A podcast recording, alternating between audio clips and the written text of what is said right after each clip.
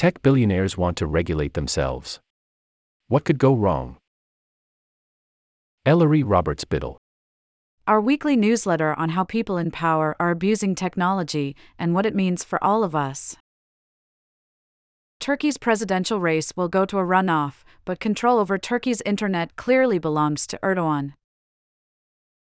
This past weekend, as Turks prepared to cast their ballots, the government appealed to Twitter to censor several hundred accounts that weren't to its liking. Those with the biggest followings on the list belonged to vocal critics of Erdogan and the ruling Justice and Development Party and to journalists like Cevheri Güven, who reports and opines on Turkish politics from exile. Travis Brown is maintaining a list of restricted accounts on GitHub.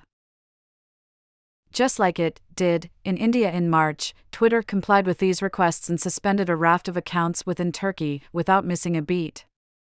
Elon deflected critics by arguing that Twitter would have been shut down in Turkey if the company hadn't complied. I guess he didn't have time to think about alternatives. Yaman Akdeniz, a veteran tech and law expert from Turkey who I spoke with for this newsletter a few weeks back, tweeted that companies like Twitter should resist the removal orders, legally challenge them, and fight back strategically against any pressure from the Turkish authorities. Indeed, prior to Musk, Twitter was not afraid to challenge these kinds of demands. But these are different times. I shudder to think what it portends for future elections everywhere.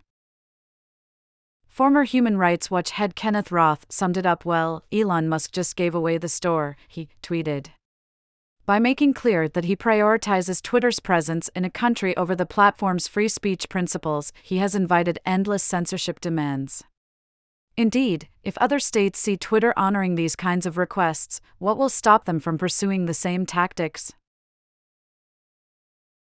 People are back online in Pakistan, but the country remains on edge following last week's arrest of former Prime Minister Imran Khan, which triggered nationwide protests and street violence. In what they said was an effort to restore public order, authorities imposed a wave of network and social media shutdowns. But the chaos continued, and the shutdowns left people unable to communicate or follow the news. Pakistani digital rights expert Hija Kamran told Coda this week that there is no evidence we can point to anywhere in the world that shows that shutdowns help to restore security. She's right. Researcher Jan Rydzak has even shown evidence that shutdowns tend to correlate with and can even exacerbate outbursts of violence and social unrest. They're also really bad for the economy. Total cost estimates for this recent wave of shutdowns vary, but they are on the order of millions of dollars per day. Want asylum in the U.S? There's an app for that.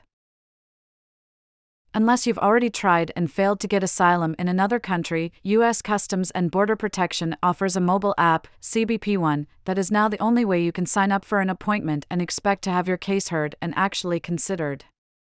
The Biden administration cemented these guidelines after last week's expiration of Title 42, the Trump era rule that strictly limited asylum applications as a response to the pandemic. But, of course, people from all over the world continue to flee dire circumstances that endanger their lives and seek asylum in the US. The idea that your safety might literally depend on a mobile app is unnerving, and Amnesty International says it violates international human rights law. Even worse, dozens of people who have tried to use the app say it routinely malfunctions. Stay tuned for a big piece we have coming up on this next month from Erica Hellerstein. Checked billionaire dazzles and dines with U.S. lawmakers. So far, 2023 has been a big year for regulating, or thinking about regulating, AI. Last week in the EU, legislators finally nailed down key elements of the Bloc's AI Act. And China's Cyberspace Administration released a draft regulation last month for managing generative AI, no doubt expedited by global excitement around ChatGPT. Chinese industry is already very much in the AI game, but under China's political system, companies know better than to speed into oblivion without minding the rules of the road. And what of the US? It's the dominant player in much of the global tech industry. But one big reason that it dominates is that, by and large, we don't regulate. Yes, the Biden administration has put out a blueprint for an AI Bill of Rights, and we've heard months of discussion about how policymakers could, maybe, sort of, think about regulating AI. But past experience with Silicon Valley companies suggests the free for all shall continue. And so did a hearing this week at the U.S. Senate Judiciary Subcommittee. The hearing featured testimony from OpenAI CEO Sam Altman of ChatGPT fame, alongside IBM executive Christina Montgomery and NYU computer science professor Gary Marcus. Lawmakers focused on Altman and asked serious questions that the 38 year old billionaire and Stanford dropout answered with what seemed like pleasure. It probably helped that he'd dined with several of them the night before and evidently dazzled them with some product demos. Representative Anna Eshoo, who chairs the Congressional AI Caucus and has backed serious privacy protection bills in recent years, told CNBC that it was wonderful to have a thoughtful conversation with Altman. Yikes. It was in stark contrast to other recent tech hearings where CEOs have been pummeled by legislators furious about companies exploiting people's data, profiting off disinformation, and promoting hate speech that leads to real world violence. They seem not to realize that the issues that rightly angered them when they last grilled Meta's Zuckerberg and Google's Pichai, alongside a host of other problems more specific to generative AI, are totally on the table here. Altman said over and over that he thinks regulation is necessary. Mark Zuckerberg has often said the same, and even suggested some policy moves, like establishing a special agency that would oversee and give licenses to companies building large language models. Although his smooth talk may have given the impression that he came up with these ideas himself, experts who don't stand to profit from the technology have pushed for much more nuanced versions of what he talked about for years.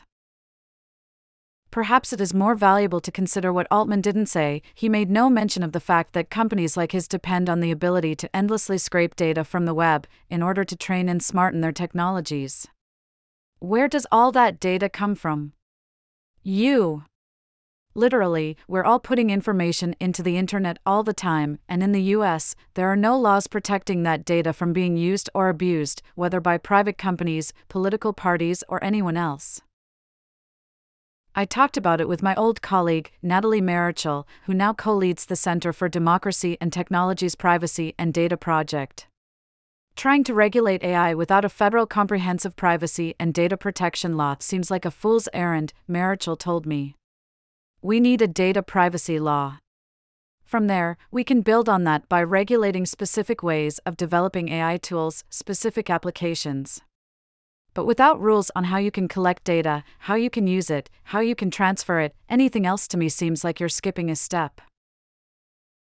She also described Altman's moves in DC as a charm offensive and suggested that by promoting regulation at this stage, companies like OpenAI are better positioned to push some of the blame to Washington when something bad happens involving their products. Will the US ever meaningfully regulate tech? I really don't know. But we definitely will get to see what happens when you let the people making the most money off the industry set the agenda. What we're reading. The harms coming from AI are already clear and present, especially for people using social services or living in public housing. The Washington Post has a new investigation on the use of video surveillance and facial recognition tech in public housing developments across the U.S. Don't miss it. In a commentary piece for Jurist, Sudanese social media researcher Mohammed Suleiman writes that big tech companies in the U.S. have emboldened Sudan's RSF militia to spread propaganda and steer public opinion in a bid to normalize their actions and conceal their crimes. Suleiman has been making this argument for years. I'm glad it's finally getting some attention. From biometrics to surveillance, when people in power abuse technology, the rest of us suffer.